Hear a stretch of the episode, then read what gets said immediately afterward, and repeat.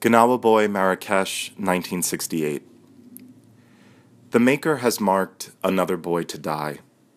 His thin body between two sheets, black legs jutting out onto the stone floor, the tips of his toenails translucent as an eye.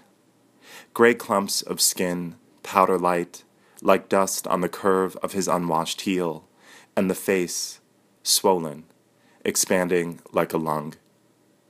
At its center, the sheet lifts and curves, his body's strangeness, even there. One palm faces down to show the black surface of hand, the other facing up, white as his desert sky. As if, underwater, he passes from that room into the blue porcelain silence of the hall, where the light skinned women have gathered in waiting. No song of final parting, no wailing ripped wholly from their throats.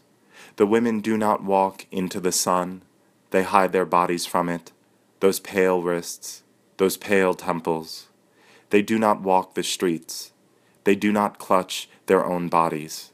They do not hit themselves in grief.